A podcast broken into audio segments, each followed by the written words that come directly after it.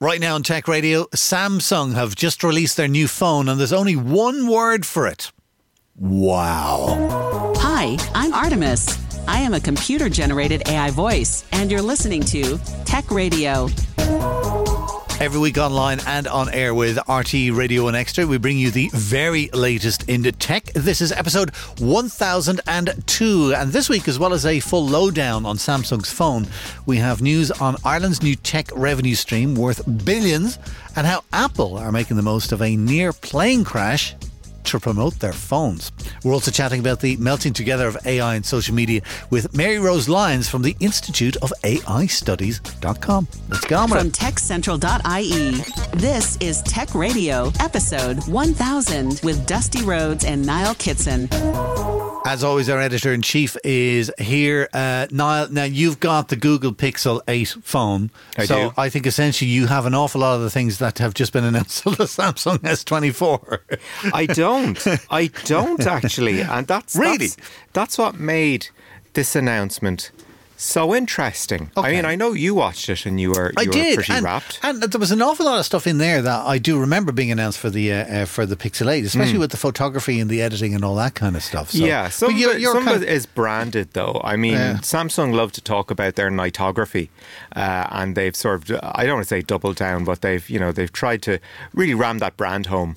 Uh, again, with this uh, release of the S24, I mean, usually when we sit down to look at a phone release, you can you can knock off very quickly the things that you're interested in. What's the screen like? What's the battery life? And what's the camera like? But it's all very samey, samey, and that, that's and that's why problem. I, I was I was so impressed with yesterday because we've had years of that Hmm. bigger camera, bigger processor, more RAM, more battery. Uh, yeah, your eyes are like drooping. Yeah. Yesterday, How much of any of that am I actually going to use? Uh, but there is an awful lot of that as well with the phones. But yesterday, what I was delighted with was Samsung came out and we have a rake of really useful things that you can do with a phone that you have not been able to do up until now. Yep. All right. And it seems to be that they've kind of gotten together with Google on a lot of things.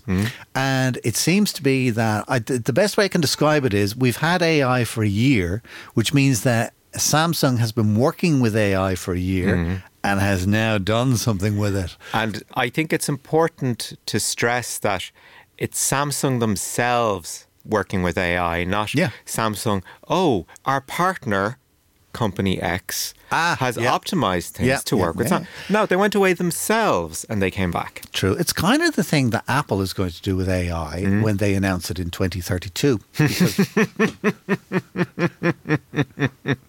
Meow. so anyway, listen, there were five things. There's five things that stood out for me with uh, Samsung and the S24, which they announced, and, and they are all AI related. Okay, I think the the one that is on the Google phone, that this is why I thought you were using, it, is a circle to search. Oh, yeah. Very, very You've used novel. this. I haven't used it. Oh my goodness! No, I haven't used any of this What's stuff. the point? In, you're a I- tech journalist. I barely answer my giving phone. You the latest phone, and here you are. I barely. Oh my goodness! You're a disaster. I can text you. text. it gets worse.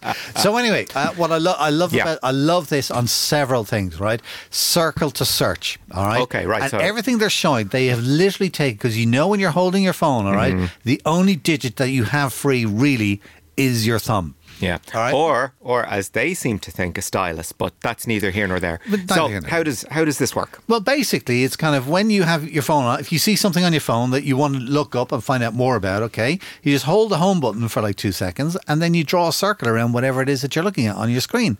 It could be text, it could be photo, it could be part of a photo. They were giving examples where they had a picture of a model and somebody put a circle just around the dress. And of course, immediately Google uh, throws up, you know, three or four pictures of that exact uh, dress and where you can buy it. Now, uh, I am highly skeptical of that working in real life. and that's based on my usage of Google, which lately, when I ask it a question, seems to give me a whole load of nonsense back, which I'm not interested in at Right. all. Google's getting worse, however. But the other thing I like about the, the circle to search is the name. Okay, because that describes perfectly what it is. Mm-hmm. Yeah, nice Just brand. draw a circle around it uh, and search. You're Nice done. feature. All right. Yeah. Super easy to use. I mean, this is that it's just brilliant on so many levels. I'm really, really delighted with it. All right? Circle to Search is one. Uh, the other, which I'm interested in, is um, translations. Now, they, they do live translations on text. We've seen this before on. Um, on what's it called uh, Google Translate. But the demonstration that they were giving is this is a translation that you can do on a phone call. Yeah. If you're calling somebody in Spain uh, or France or Germany or whatever, you will speak into your phone in English, and then an AI voice will immediately translate that into German, which will be perfectly understood by the German person who will replace it, reply in German. Obviously, I'm using that as an example, uh, and then that will be immediately translated uh, into English so you can understand it, and you can have a flawless conversation. Yeah, yeah. Now there's there's an issue with this, but let's let's keep going through the language uh, stuff because I think there is an awful lot of cool stuff. Yes, the instantaneous translation is great, great for business meetings. Um, also, uh, when it comes to meetings, it can differentiate up to twenty different voices. So if you're doing a transcription of Ah, a you're, meeting, Grant, you're moving on to something else. Okay, completely moving on to something you, else, You are. You're one step ahead, which Okay. is not like you. it's a, Sorry, I had a sauce for milk before we came on. So the thing about the translations, though, is that I I'm looking with skepticism at the demonstration. Okay. And then I'm reading some reviews of people who were there, and they said it didn't quite work that flawlessly. Okay, and then uh, and the the, the the the test that they did at the launch was with actors or whatever Sure. in another language they were calling a special number so everybody knew what was going on hmm. okay i'm wondering where if you need to make a call to somebody in germany and you're just calling them off the fly especially in the next year or two hmm. you know when people aren't used to this and they hear this auto it's somebody going and then all of a hmm. sudden it's translated by a, a machine voice Yeah. into something they can un- will they reply or will they go what the hell is this and hang there on there is a lot can go wrong with that. Yeah. Because if you are unfamiliar with a number Mm. and you're hit with this robocall Mm-hmm. style voice, it's like, okay, is I'm clearly not talking to a person. Am I being scammed here? Mm. exactly exactly do you know what i think is the worst thing that could go wrong with this Uh, no, go go on. This this is something you've never thought of, okay? Uh, because if you ever read the Bible, all right, and we, we've all heard Bible stories as we were growing up. One of the great stories about the Tower of Babel, where yes. essentially uh, what mankind was doing was they were getting better and better in building, and they wanted to build a tower so high that it would reach into the sky and go directly to heaven. All right, and this angered the god uh, or god or whatever it is you perceive him to be uh, so much that he uh, struck down the tower. Number one, and then number two. Changed everybody's language so that they were all speaking uh, each other's languages and couldn't communicate properly together to build another tower. I, I see the point you're about to make here. Exactly. So now we have overcome that problem of all the various languages, and now we're all able to speak the same language again and communicate flawlessly. Does that mean that God, or whatever you presume him to be, is going to shoot down a thunderbolt of lightning into uh, South Korea and annihilate Samsung? Well, there's one person would love that, as, as we know. yes. Hi, Tim. Thanks for listening. I was, I was going to say hi, Kim, but anyway. Um, and Kim, yes. Tim and Kim. Tim from Apple, Kim. Kim from North Um, Korea. Uh, no, there, there is, um, you know, there's a lot of truth to that allegory because what we are assuming is that the languages people will be uh, speaking to that will be translated will actually be done accurately. And this is something that speaks to what they're doing with their voice recorder as well, where you can sort of differentiate between different voices and take your um, have your conversation or whatever.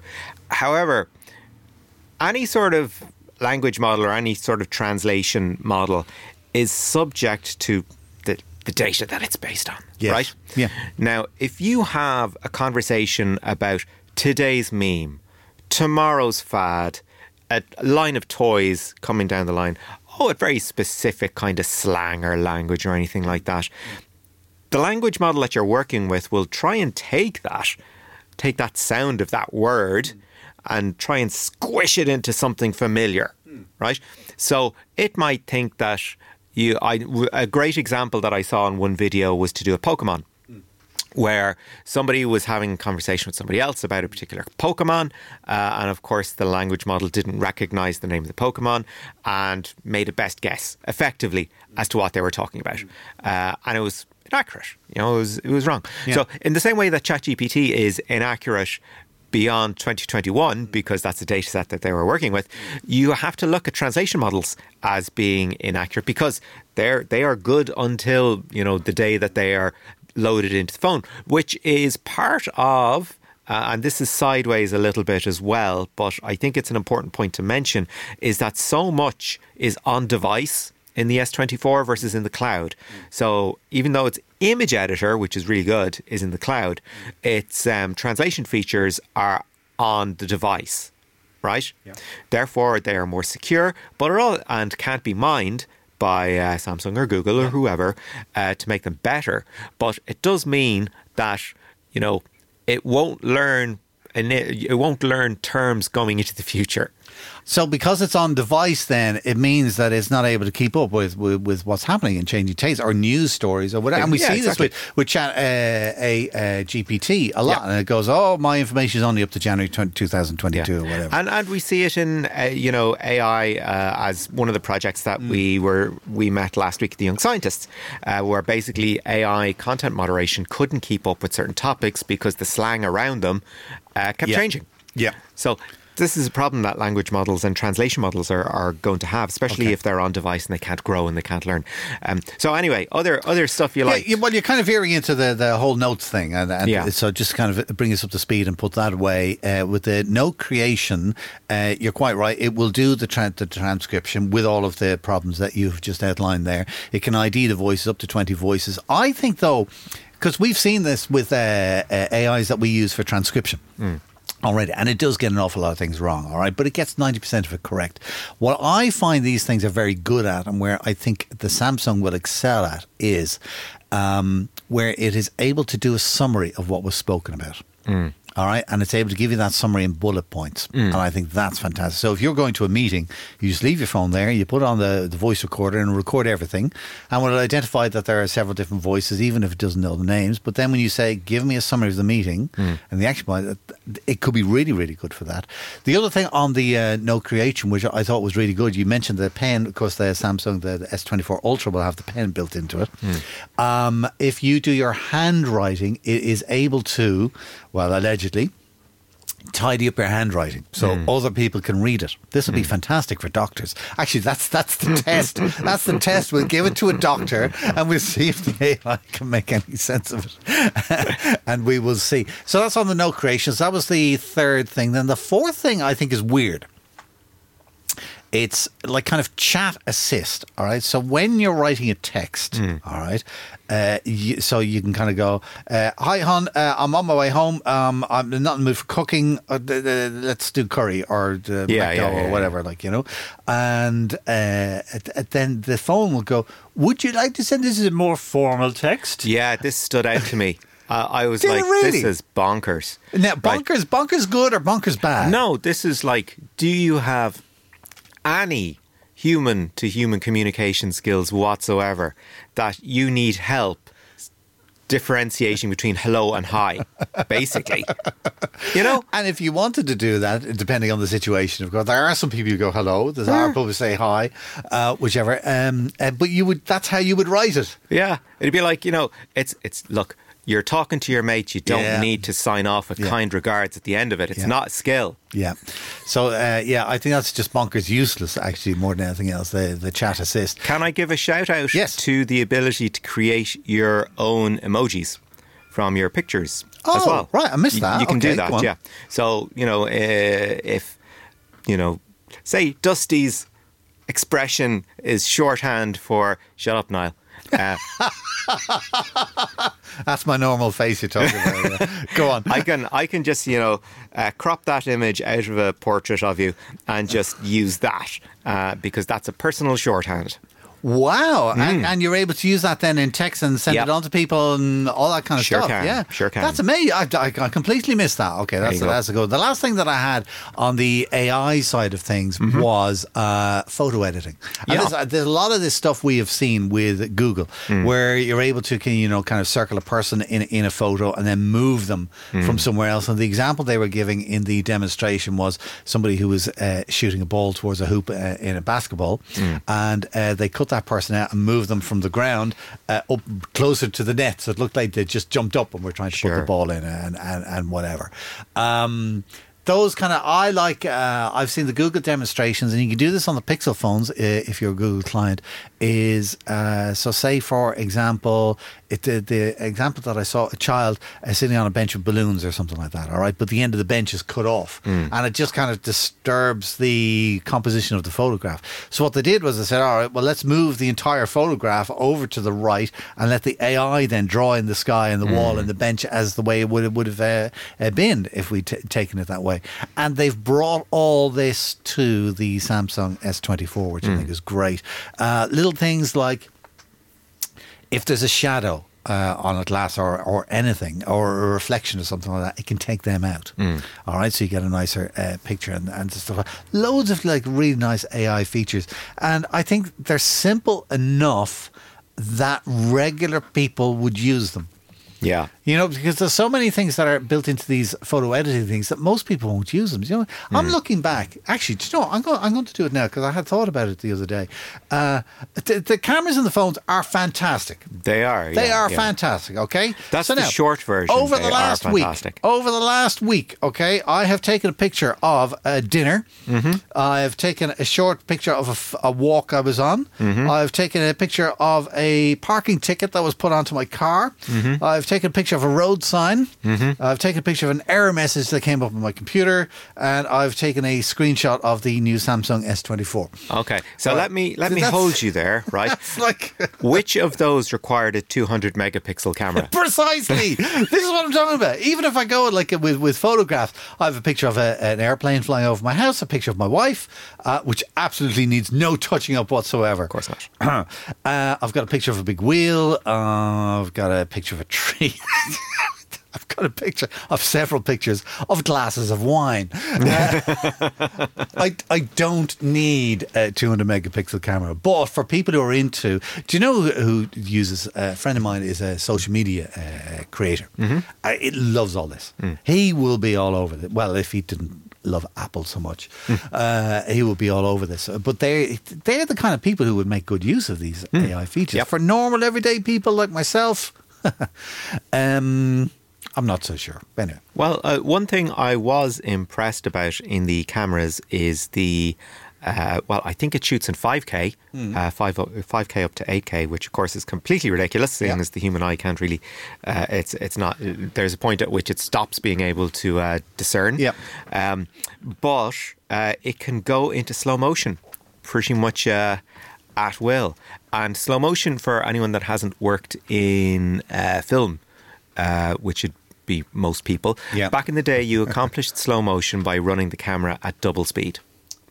Of course. And then when you play it back at normal speed, then everything is slower. yeah? So or it- even four times speed or whatever. Yeah. So it requires an awful lot more stock, an awful lot more to use sort of the, the current term processing power Yeah. to make it work. Yeah. So um, the camera can actually alternate between going sort of regular speed and then you thought, okay, well, I want to slow that down. Yeah. Yeah, okay, it'll do slow motion uh, on command Yeah. uh, without losing resolution. So that's pretty damn good stuff. Again, AI at work. Uh, and if you happen to be shooting in slow motion from the get go, it can slow down even more using AI. They're also using uh, AI. They're using AI and digital zoom and regular zoom. And so Mm. this is one of the things. They had a 10 times optical zoom camera Mm. in the phone. Mm-hmm. all right. Now, the optical zoom is the best that you can get. All right. But it just wasn't, because of 10 times optical zoom, they weren't able to keep the megapixel rate as high as they would like on the sensor. Mm. So what they've done now is they've gone, it sounds like backwards, right? They've taken the 10 time optical zoom out of the phone and they've made a 5 time optical zoom. Mm-hmm. But they have increased significantly the megapixel counts, the number of pixels that are in that actual photo that it takes. So then when you zoom in on it, because there's more pixels, the thing will look clearer. And then they will also use AI to sharpen it up even more. There be the theory. So that's another thing that they have done with the camera. The slow mo, as you say. What else? I had uh, I, I just a note on the hardware because I'm almost done now on the S24. Uh, the hardware very similar, I thought, to the iPhone, the Pro Max, or to the Google Pixel uh, 8 Pro. Um, and the other thing that I thought was really welcome, and another thing that Google announced. Was they're going to support this phone with software and security updates for seven years. Aha. Just like the EU said they have to. Ah, that's why, is it? That's why, yeah. Oh, there's an EU thing. That's so they're Yeah. all going to do it They're for seven all going to years. say All it. right, They're okay. all going to say, "Oh, look, this is the industry." No, you're being made to do it. Here's me being nice about Samsung and go fair play them, There and really it's it's fair play EU. Good old EU. Thank you, EU. Good old EU. Then the final thing at the end, they'd had the, now they had a one more thing at the end, which was a little bit disappointing. All right, Mm-hmm. Okay. and they went, "Here it is, da da da, big Mm-hmm. music, da da, graphics and everything." It, it, ring. Mm. Okay, it's a Galaxy Ring. It's a health and fitness thing, and you Mm-hmm. wear it all the time, and it'll do well. We don't know because that's all they told us. Well, that's that's about it. that's a bit of a deep cut because uh, on our Christmas show we talked about the Oura, Mm-hmm. uh, which was basically our competitor to the Whoop, I suppose. Yeah. Just a uh, a ring that you wore, slightly clunky. Uh, but recorded your data, fed it into a dashboard so you can see how you're doing, yada, yada, yada. Uh, so, Samsung doing something similar. Uh, can I also give a shout out to the audience who I thought were wonderful and on point and noisy and stupid as ever? So, very happy with that. Excellent. All right. Well, listen, there you go. That's the uh, Samsung S24. Now, very quickly, because we literally only have about three Yeah. minutes on this, uh, some other stories this week. Uh, firstly, uh, Sheryl Sandberg. Now, you're kind of going, she's leaving Meta again. Leaving she's not again, leaving yeah. again. She had stood down as chief operating officer, but stayed on on the board. Now Yeah. she has announced. Yeah, now, now she's announced that she's moving on uh, proper. She's leaving Facebook in its entirety. Uh, spoke very kindly about her experience on X. No, no. she, she went on Facebook and uh, did a very long and uh, heartfelt uh, goodbye, uh, Mark Zuckerberg, because everything has to be done in public. Also, Yeah. I'm sure it was drafted by his PR team.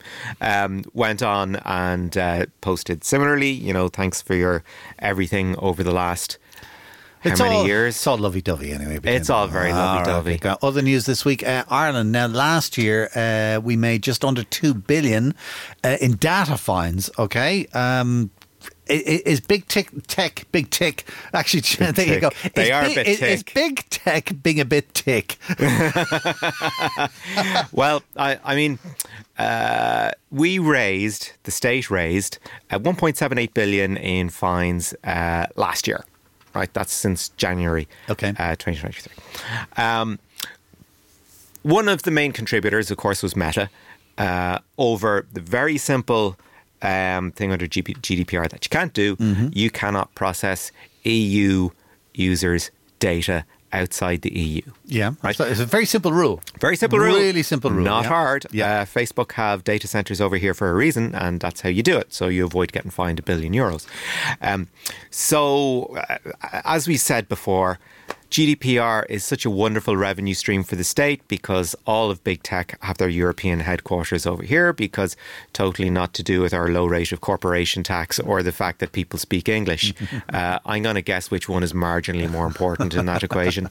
Um, so, uh, yep, big money for the state. Still probably less than big tech would have paid in corporation tax if uh, Oh, although you know there there is the unified rate of corporation tax uh, uh, across everywhere, which is like fifteen percent now, whereas we were Yes. twelve and a half percent. Yeah. So they're they're going to be paying more anyway, which might make them sit up and go, "Hey, do you know what? Maybe it's not as cost effective just to keep Maybe. eating these fines." Now, the actual in real terms uh, fines issued across the world has gone down because we have had that sort of period where companies are getting used to what GDPR compliance looks like. Okay. So this is a number that is also going to start coming down uh, in years to come after cases are settled, uh, after companies get used to what's required, Yeah. uh, after companies settle properly in the first place, all, all that good stuff. So it's it's not a it's not a bottomless pit, but we had a good year.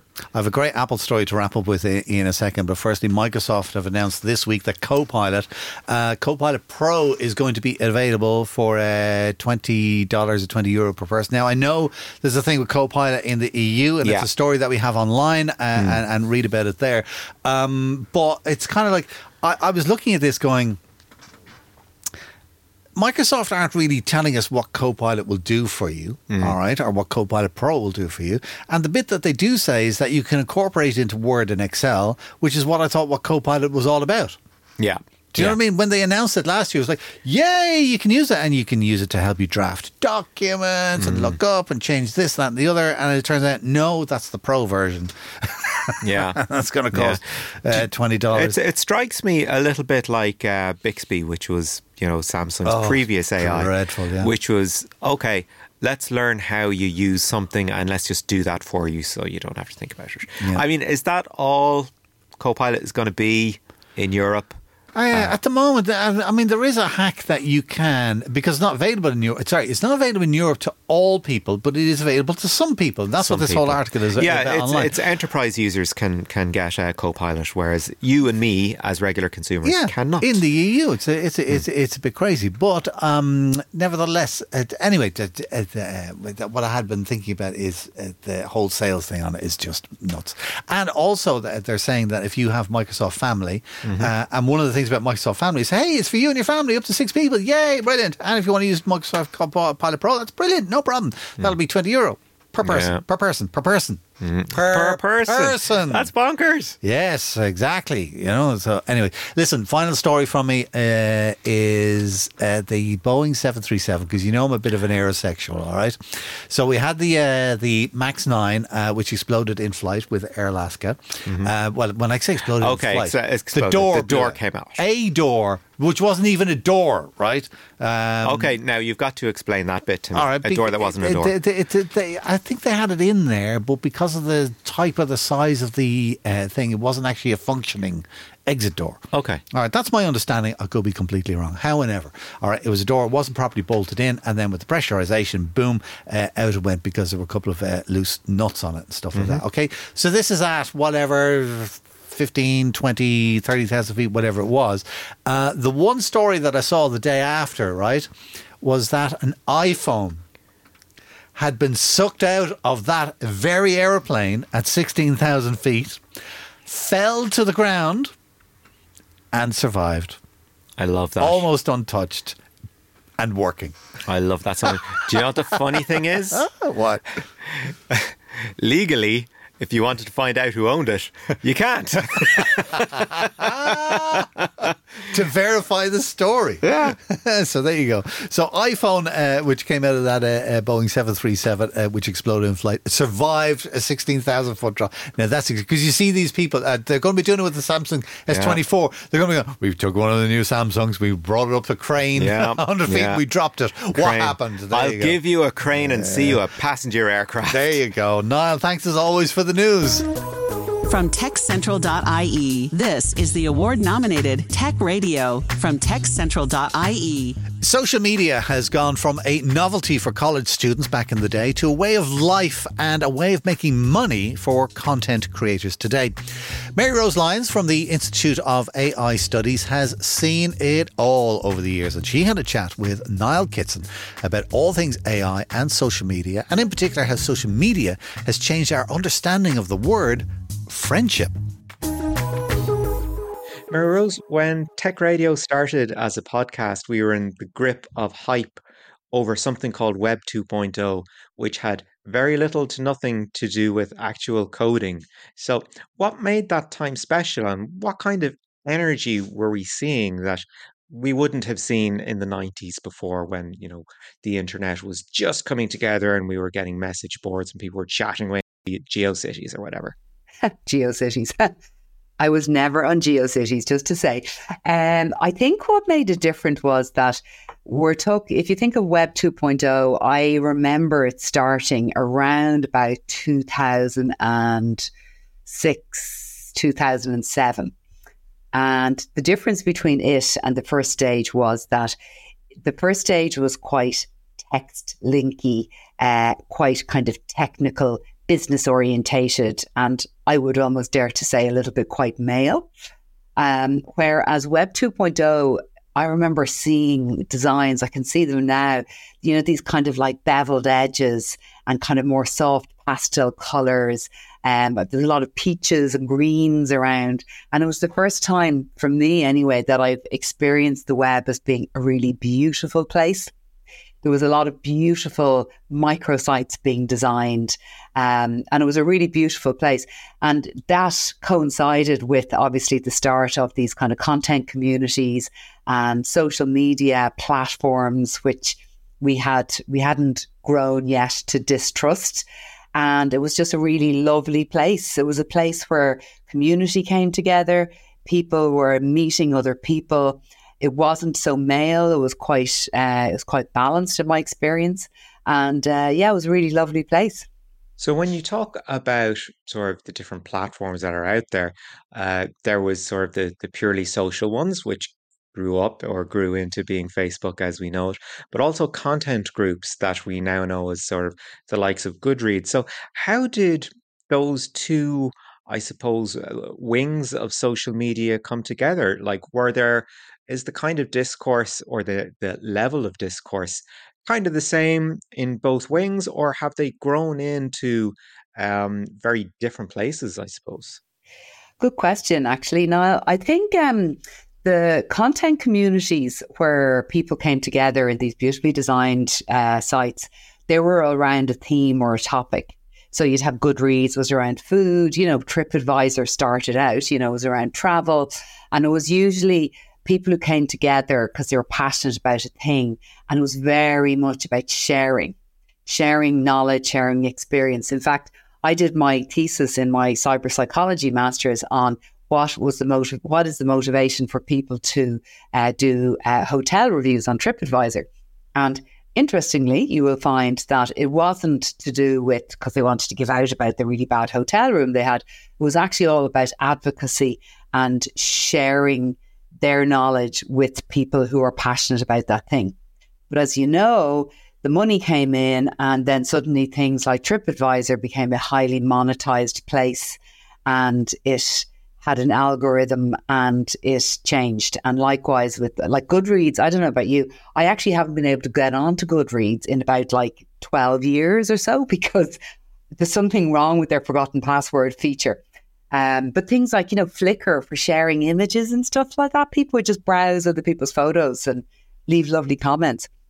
Mm, and and we see that these days with the likes of DeviantArt.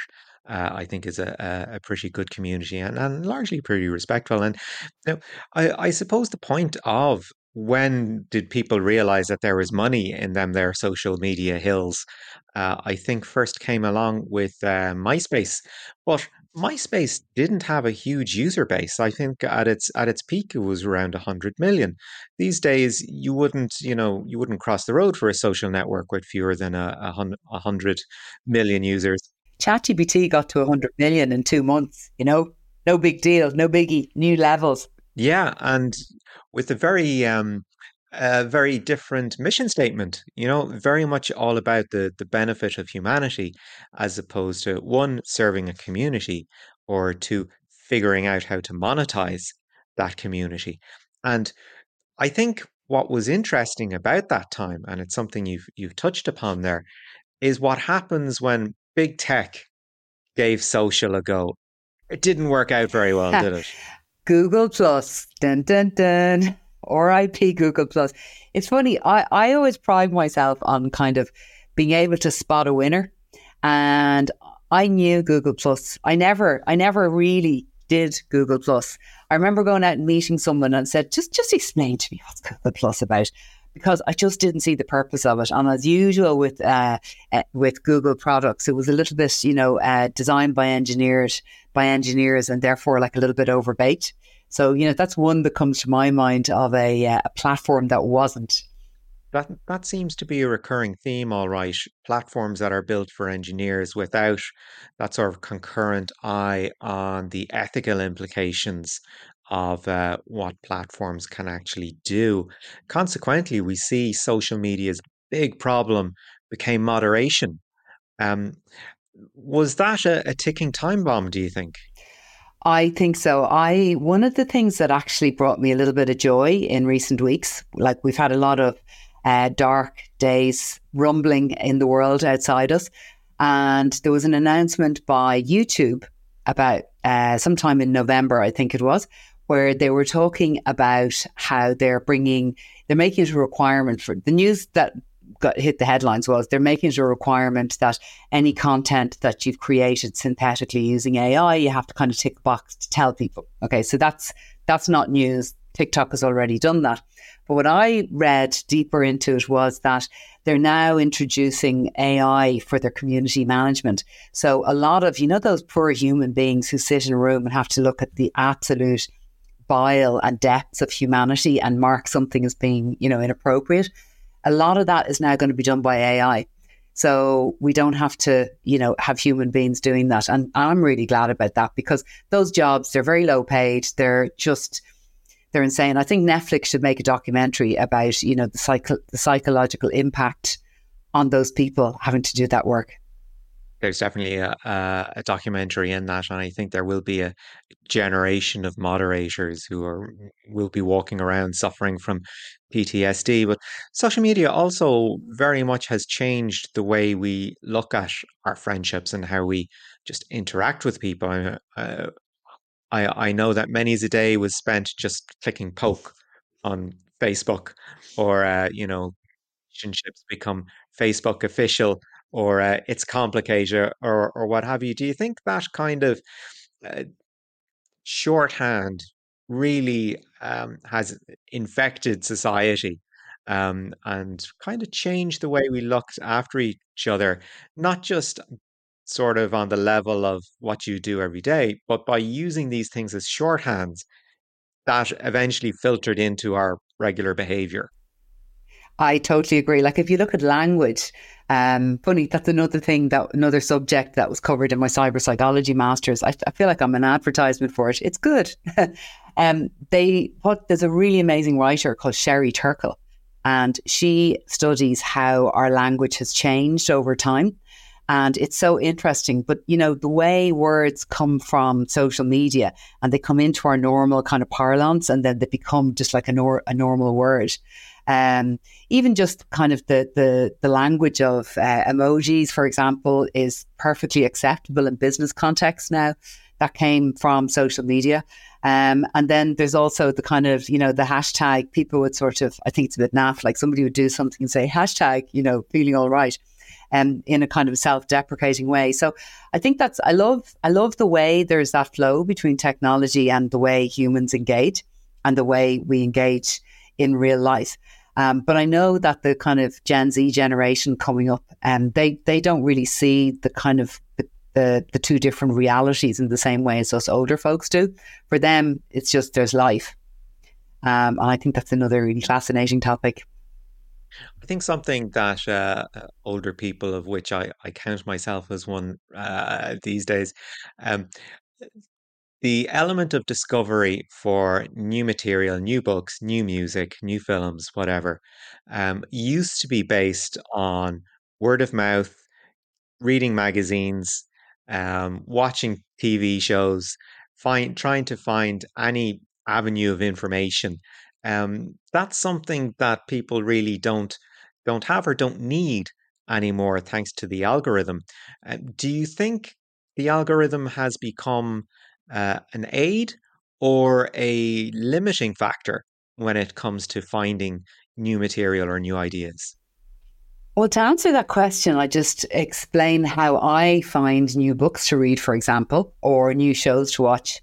And it's something I've been doing in 2023. And I urge everyone listening to give this a whirl. Uh, screw the algorithm. Don't have the algorithm tell you what you're going to read, watch, do, say, where you're going to go on holidays anymore.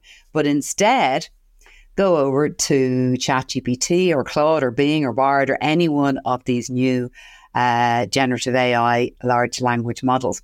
So what I like to do is to put into one of them these. The following are my all-time favorite books and I'll put in maybe five or six titles that I've just really enjoyed reading. And I'll say, give me a list of 10 or 12 or 15, hundred if I want to. And there's no penal penalty for asking for more. Give me a list of five books that I might like. So I've done this several times this year. And when I look at the list, the first thing I, I notice is that the books that it's recommending, I'll have read about 70 or 80% of them because they're the kind of books I like. And I have gone off and discovered new books and also new shows to watch and films on the basis of AI.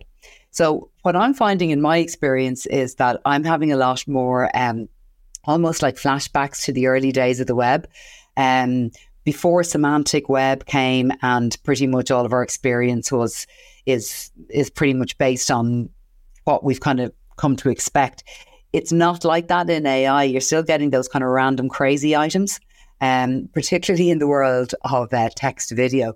Um, when you do a text to video on a, on an app like say Runway, for example, you get these you can get these crazy looking outputs, and um, it just delights me that that's still possible in our in our game. It hasn't been it hasn't been ironed out yet. It hasn't been algorithmed. So uh, yeah, f- fight the algorithm and uh, just go over to AI. Yeah, is is that where that sort of mid two thousands energy for social media has now yes sort of uh, yeah migrated to? Yeah, I would say so. There's a lot of people who are probably sick and tired of it, like you know the fact that you know Instagram is just kind of like beautiful, beautiful world. You know, TikTok is great. It's like it's a lot of fun and it can be kind of um, it doesn't have to be as as perfect. LinkedIn is, you know, the I'm so proud. So if you don't want to be engaging in any of those spaces, um, maybe create your own space. Go go and uh, go and have conversations with AI and learn something, or or ask it questions, or ask it to kind of um, be your coach. Ask it to be your life coach. Ask it to critique your your your long held ideas about a particular point in the style of uh, Freud, or for example, um, have a bit of crack with it. You know. Yeah, because who's watching? Exactly. well, at least if you do that, well, your your your your data has obviously been trained. If you're if you're not working in the let's say the incognito mode, but you know, I had a conversation with somebody the other day about um, a particular French film, and now I'm getting all these like French film recommendations on Instagram, and that just really annoys me. Like you know, it's it's taking liberties, and I'm kind of sick of it now at this point. Whereas I'm not really getting I'm not getting answers in my in my ChatGPT re- prompt results that are based on it listening to me on a conversation 10 minutes ago with a friend on the phone.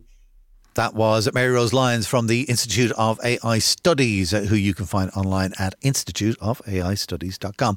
That address in the description area of our podcast. This is Tech Radio with Dusty Rhodes and Niall Kitson. That's it for our show this week. Do check out some more of the other stories that we have online that we didn't have time to include today, including why Microsoft's Copilot is only available to some people in the EU, why the Supreme Court is not going to hear Apple's appeal to the Epic Games lawsuit, and what percentage of jobs are going to be impacted by AI. You'll find all of those and more online at techcentral.ie. We're back again next Friday with a brand new show online and on RTE Radio 1 Extra. Please do remember to share our podcast with a friend.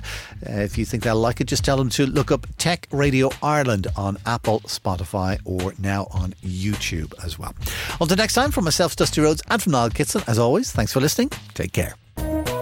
Remember, you can get the latest Irish tech news with hourly updates, daily newsletters, and more at our website, techcentral.ie.